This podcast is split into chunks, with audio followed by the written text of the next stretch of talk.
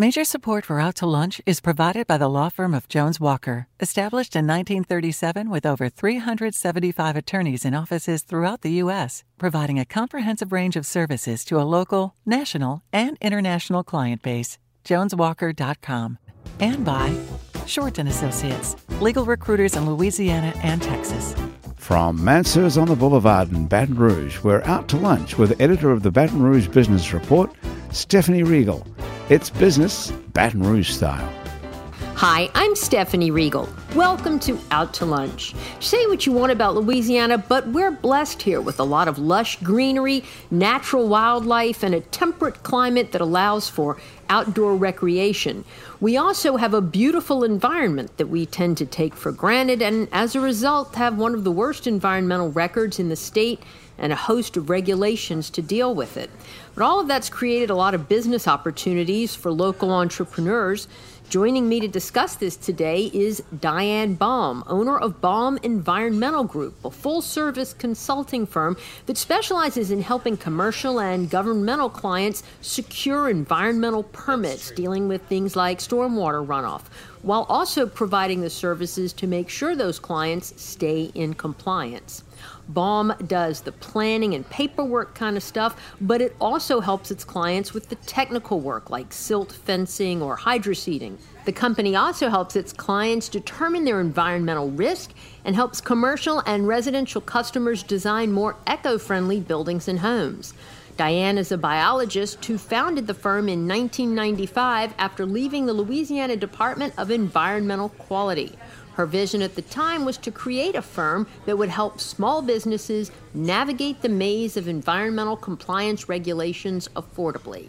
And in the years since, she seems to have accomplished that goal. Diane, it's a pleasure to have you. Thank you so much for joining me today on Out to Lunch. Well, thank you. Joining me and Diane today is Scott Ricca, owner of Clegg's Nursery, a locally owned garden center that has been something of an institution in Baton Rouge since its founding in 1955 by Sam Clegg. Over the years, the business grew, and in the 1980s, Sam Clegg sold it to his son, Marshall Clegg, who in 1999 sold it to two of its longtime managers, Tom Fennell, and our guest today, Scott. In the more than 20 years since, Scott and Tom have continued to grow the business, which now has four locations. They also have a wholesale growing operation, a 40,000 square foot greenhouse that cultivates all the plants and flowers that they sell at their four locations. Scott is a native of Baton Rouge who got his degree in forestry and wildlife management at Louisiana Tech before returning to Baton Rouge and joining Clegg in the 1980s. Scott, thank you so much for joining us today. Y'all have such a wonderful store that everybody loves and especially over the past year, we've all been spending a lot of time in our gardens. So I bet you're gearing up for another very busy season. We are, Stephanie. Thanks for having me today. Well, we have lots of things to talk about today. Diane, I'm going to go back and start with you, though. I mean, because your business is so multifaceted, and and when we talk about environmental services, everybody's like, "Oh, cool, environmental services company," but like, really, what does that mean? And and just reading up on y'all covers a lot of different a lot of different services. Well, yes, the environmental service industry is very broad and vast. And just like with engineering, environmental services, they each have their own little niche. So when you hire an environmental consultant, if you need wetlands, you'll hire an environmental consultant for wetlands, and that's all they do. And then you'll hire, for me, I generally do wastewater, which is sewer wastewater and stormwater. But we don't necessarily do air. And so if you need an air permit, you'll hire an environmental consultant for that. It's sort of similar to all a lot of the professionals, whether it be an attorney or an engineer. They all develop a niche and then they develop a um, a profession around that niche and that's all they do. And so if i if you know someone came to me and said i need an air permit i'd have to refer them to another environmental consultant. So um, unfortunately i guess for the general public you don't have a multimedia profession. I mean you need a um, an attorney. You go to a family attorney. You don't go to a criminal attorney. So it's it's sort of like that you know but that's what we do. We generally do stormwater and wastewater. We do sewer plants. Anything that has to deal with wastewater issues uh, that's where I developed my uh, profession. Get helping the clients, you know, get the permits that they need so that they, and then to stay in compliance. Correct. And when I worked at DEQ, um, I worked at DEQ uh, years ago, back in uh, 1995. Uh, and at that time, uh, you know, a lot of small businesses were starting to be impacted. It wasn't just your Dows and your Exxons, and now your small mom and pops were being impacted by environmental regulations, uh, sewer permits, uh, stormwater permits. So that's when I decided I was going to move out and form my own business, and figured that I could help small businesses uh, with environmental permitting and compliance at a much lower cost threshold you know, because it, it does get very confusing. I mean, it's a maze, you know, of uh, regulations and uh, compliance issues. Well, very interesting. Okay, so I'm going to want to come back to you to um, find out a little more about how you all are able to, to do this affordably. Um, but Scott, I want to bring you into the conversation because, as I mentioned, you know, Clegg's is such a such a local institution, and y'all have locations throughout the market. Um, is you've always been with this company. Is this what you aspired to do when you were growing up? Well, um, I developed a love of plants uh, watching my neighbor do his gardening, and um, thought I wanted to go more into the uh, woodland area. But when I got out, there was not many jobs, and just happened to have luckily landed in a spot, kind of like a seed falling in the right spot that sprouts and flourishes, and that's how I came to be at Clegg's. Wow and and and you you know you worked under the original Mr. Clegg, and then you worked under his son Marshall. That's that's correct. Well, Marshall had just purchased the um, store recently uh, from his father Sam and his mother Effie, and they had the one location at the Donmore uh, store, which was actually the second location. It's the oldest of the current locations. They started out initially on Florida Boulevard on a vacant lot uh, at 4411 uh, Ford Boulevard, not far from Foster. And um, then once Marshall purchased uh, the stores from his parents, he developed the Siegen Lane location and the Greenwell Springs location.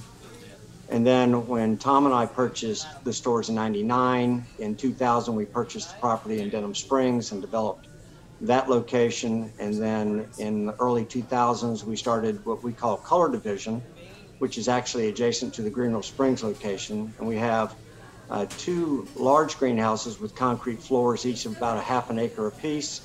And then we have some other open bed areas and some other uh, enclosed areas without the concrete. But uh, we grow a wide variety of materials there. The first um, greenhouse we have in the last few years started opening it up just after Thanksgiving. We have an open house. We grow about 10,000 poinsettias. It's quite a sight to see when they all come into color at once and we've been you know started inviting people in to look at that at that time. So other than that, color limits, color division has kind of been off limits, but now it's people get in to see how beautiful it is. So do you all grow just about everything that you sell yourselves? Oh. No, no, no. We just we go through so much uh, volume that it's impossible to grow everything because it takes time to grow those things, and we sell it too much, uh, much more quickly than what we can produce it. But we grow uh, unique items, and um, we grow herb pots, we grow different geraniums and different hanging baskets of different varieties that we would not be able to acquire from other people. So it helps us uh, broaden our range of things to present to you, our customers. And and and where um, where do you get your the stuff that you don't grow from? I mean, your suppliers are all over the country. Are they mostly regional? Uh, if it's small, if it's small flowers, uh, we buy those mostly close at hand, uh, maybe Plaquemine, Belle Chasse uh, areas. Um, woody ornamentals, maybe some from uh, um, southeastern Texas, a lot through central Louisiana, and some over towards the Folsom area in Louisiana. So, uh, but we we pull things from a lot of different areas, but we try to pull as local as possible for everything. That's great. Diane, are, are most of your clients local? Uh, well, actually, yeah, they're all through, well, they're throughout the southeast because we could do environmental permitting. It's not since we do consulting, we can actually consult for clients in Mississippi or Texas or Arkansas. So, but the bulk of our clients are in southern Louisiana. And in terms of the permitting, then, are you you have to be up to speed on on like EPA regulations or as well as the individual state regulations like DEQ say in Louisiana? Yes, you have to be up on the federal because the federal they actually prescribe the initial regulations and then the state will adopt the federal regulations to uh, enforce. So EPA has delegated DEQ to enforce the regulations that they prescribed. And then once DEQ gets it, then actually you have another level where the municipalities, such as the city of Baton Rouge, would implement those regulations to the, the people in the parish. Now, would somebody like Clegg's have to get some sort of a permit, you know, for its growing facility if you're dealing with fertilizers or anything that might, you know, or even anything you built? Or I mean, is it small businesses like that, or is it more like a construction company or somebody? I mean, it's possible. I mean, I I haven't you know looked at his business per se, but uh, just hypothetically, say uh, a business did have some stormwater discharge where they were watering a lot of uh, plants or something like that, and fertilizers and a lot of products were going into the storm drain, then he would have to permit it. Um, there's some uh, exemptions for agricultural, and I think he may be under that exemption for silviculture, and um, you know, nursery may be under that envelope. Uh, the agricultural industry does get exemptions for their field crops and things like that, so he may be under that umbrella. But typically, if you wash down anything into a storm drain, you're supposed to uh, test it. Shu, I mean, do you consider yourself more like, I mean, are you an environmentalist or are you a business consultant that helps businesses deal with environmental rules? I guess uh, a business consultant that loves the environment, that wants to help people with environmental rules. So I kind of uh, uh, uh, hover between both. You know, I want to see the environment to be clean for all of us and future generations, but I also am pragmatic where businesses they i mean they need to operate and we need to do that in a practical manner not something that's so onerous that prohibits people from opening business because of regulation it's an interesting point scott when we talk about the environment you know one of the big issues of course is, is climate change um, how has that impacted your business, your industry, and the availability of the of the plants and woody ornamentals and, and flowers that you all sell and grow? Um, I don't know that it affects us much day to day. Uh, a large bulk of our um, customers are just homeowners. Um, so that's not so much. Maybe the awareness of the homeowner to plant trees or something of that type uh, helps us along. Um, we do on occasion have uh, larger groups. Even BREC does a great job of planting trees, and, and they they are a customer of, of Clegg's and, and other nurseries in town. So they come in and buy trees. So I guess in the, in the broader range, they we are affected by it, but maybe just a small slice of the pie. Well, that's good to know. I mean, but but the the same kind of you know inventory that was available 30 years ago um, when you first got into the business is still is still around. Um, actually, the availability is much greater. When I first got into the business, um, much of the material was grown uh, in ground and had to be hand dug uh, as far as trees. Uh, now they containerize material. Um, they're growing above ground with uh, drip irrigation and not worried so much about Mother Nature watering. The fertilization is done. It's more controlled fertilization in the pot, so you're lessening the amount of wash off uh, into the environment. And they can grow and and in a container, they can grow the plants much more quickly and so the turnover is um, is greater, uh, greater availability to, to all of us. But I can remember when I started at the nursery, there was a device up at the front of the store. It was a can cutter because they used to sometimes put plants in the, the, the large food cans. They didn't have plastic pots. It hadn't been developed yet. So a customer would buy some of these cans. You cut the can so when the customer got home, they could get it out easily. So now it's plastics, and uh, the turnover, you know, it just allows them to grow so much more quickly, more efficiently. Wow, that's fantastic. And and who are most of your clients? Are they individual customers or is it larger commercial contracts? Uh, we have both. Uh, we have some uh, large landscape companies that deal um, with us for a large amount of their material. Um, there are many landscape companies that go that bypass us and maybe go direct to someplace else to purchase their material. A large base of what we have is just homeowners coming in and, and small landscape companies throughout Baton Rouge that might do cleanup and then replanting. So I, we, we carry, we go through the whole gambit from a lady that wants to buy, you know, two tomato plants to somebody that wants to buy 15 trees and put on the property. You're listening to Out to Lunch. I'm Stephanie Riegel. I'm talking to Scott Ricca of Clegg's Nursery and Diane Baum of Baum Environmental. Diane, uh, who are most of your clients? Are they mostly businesses? Do you all have many residential clients that want some advice on a more eco friendly house, for instance? Uh, well, we do do uh, green home consulting, so we do have that. But in a sense with that, a lot of people don't know that, so that usually comes through the builder. So we usually work through the builder to the client. Um, and he's the conduit to that. But um, of course, we can always have people who will contact us from time to time. But we do certify homes to be green, so that's another segment of our business, which sort of overlaps. This just adds to our diversification where we could go. We often do a lot of uh, multi multi-family uh, reviews for Energy Star because the federal government requires if you build a multi-family apartment complex through Louisiana Housing it has to be reviewed to be insulated correctly and so on. So we do energy reviews on multifamily. But uh, in general, we have uh, residential builders, uh, which I was last year the chair of the Home Builders Association. So we I'm very active in the Home Builders Association and the um, home builders and the commercial clients. So we have from big customers to small customers. Um, and they, they, they're wanting either energy reviews or stormwater or something like that. And, and how many employees do you have? What, what size operation are y'all? Right now, we have about 10 employees. And then, uh, and of course, I, I don't know if we're going to get into that, but eventually, when we get the tire facility, uh, we'll probably be ramping up quite a bit and double our employee number. I do want to ask you about that in a minute.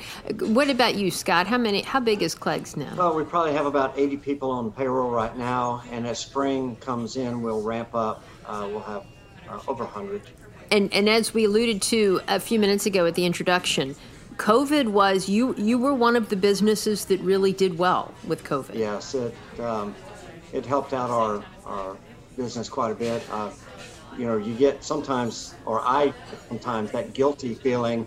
Other people having such a hard time losing their jobs, losing their businesses, but with so many people at home and free time and you know, just trying to stay busy. So many people were in their yard gardening. Uh, they were doing flowers. They were planting trees. They were uh, sometimes redoing the house and then having to, to replant around the house. Uh, vegetable gardens, vegetable gardening uh, I've never seen the request for vegetable material as we had had last year. It's just incredible. So, how did and this isn't to pick on Clegg's? How did the you know nurseries manage to stay open under the, the, the first restrictive executive orders? How did y'all qualify as an essential business? I guess. Well, we sell uh, vegetable plants, transplants, okay. and seeds, and uh, Clegg's is also a True Value hardware store affiliate. So. Uh, we have home repair materials, so that that got us in uh, with an open door. And that probably helped. It did. It did. Yeah. And, um, and you know, people, I, I, had people questioning whether we were, um, you know, necessary or not. But uh, some people, I cannot tell you how many people came in and said that this was their mental uh, stimulation and their and their relief factor to come in, get some flowers, go home and work in the yard. That was their uh, their relief of all the mental stress from COVID. So. Yes. So there was a behavioral health yes. component to, to, to the. That's great, Diane. Yeah. So you mentioned the tire shredder, and and I think a lot of people that had perhaps never heard of Baum in Baton Rouge before, all of a sudden you were all over the headlines last year because of of this you know um, issue, and you were going to get a contract with the city to, to do the tire shredder, and then the city messed up. But you're going to move forward operating a tire shredder anyway, right? Right. We just got our administratively complete on our uh, permit for the scrap tire. We purchased a facility at 100 Springfield Road in North Baton Rouge. Um, it's right. It's a large warehouse building on the left-hand side of Highway 61, right before it splits to 964 and 61 keeps going. And uh, that's 100,000 square feet uh, under roof warehouse space will allow us to have a shredder and start uh, production of um, waste tires into products. Well, that's fantastic, and then this will help reduce the the you know number of, of you know abandoned waste tires that contribute to blight and mosquitoes and everything else. Slowly, hopefully, slowly but surely. Uh, first, uh, you know, your business model has to um, take. There is a sort of a um, an education level that we have to give a lot of people because there's two types of tires in Louisiana there's eligible tires and ineligible tires. And eligible tires are the ones that when you go to a tire repair store and you change your tires out, you see on your invoice where you pay this DEQ recycling fee, which is just $2.25. That goes into an escrow fund, which goes into DEQ. Those tires that I pick up from a retail tire store or Sam's or whatever it may be, we get money for that to recycle that. The tires that are sort of abandoned, thrown on the road and in ditches and everything, those are called ineligible tires. DEQ will not reimburse us for. So that's why it's always been a problem with the current scrap tires because they don't want to pick those up because they never get reimbursed from it from DEQ to process it. So since the other tire processors in the state really don't have an end product, they really don't have something to produce out of it, they can't make any money off of it. So it's a it's a loss. If they pick it up, they have they can't do anything with it. So we'll be able to pick up those tires because we'll be able to actually use those in a product and we can make our money off of the back end rather than the front end. And that's always been the problem with tires. You see tires everywhere is because ineligible tires are the ones that cause problems. And those are generally from people who, and it's not just from your guy who just, you know, throws his tires. It's usually I mean, and I don't want to point the finger at all used tire stores, but used tires are a big thing. You know, not everybody can afford a hundred dollar a tire. You know, so they resell tires that have good tread on them, and they resell them uh, at to uh, markets that for affordability for some people, and then at the end of their life cycle, that's not tied to a five cents. So instead of paying to get rid of it, they'll dump it that's normally what's done and you know people and the landfill doesn't want to take it nobody wants to take it and so it just winds up just accumulating and uh, that's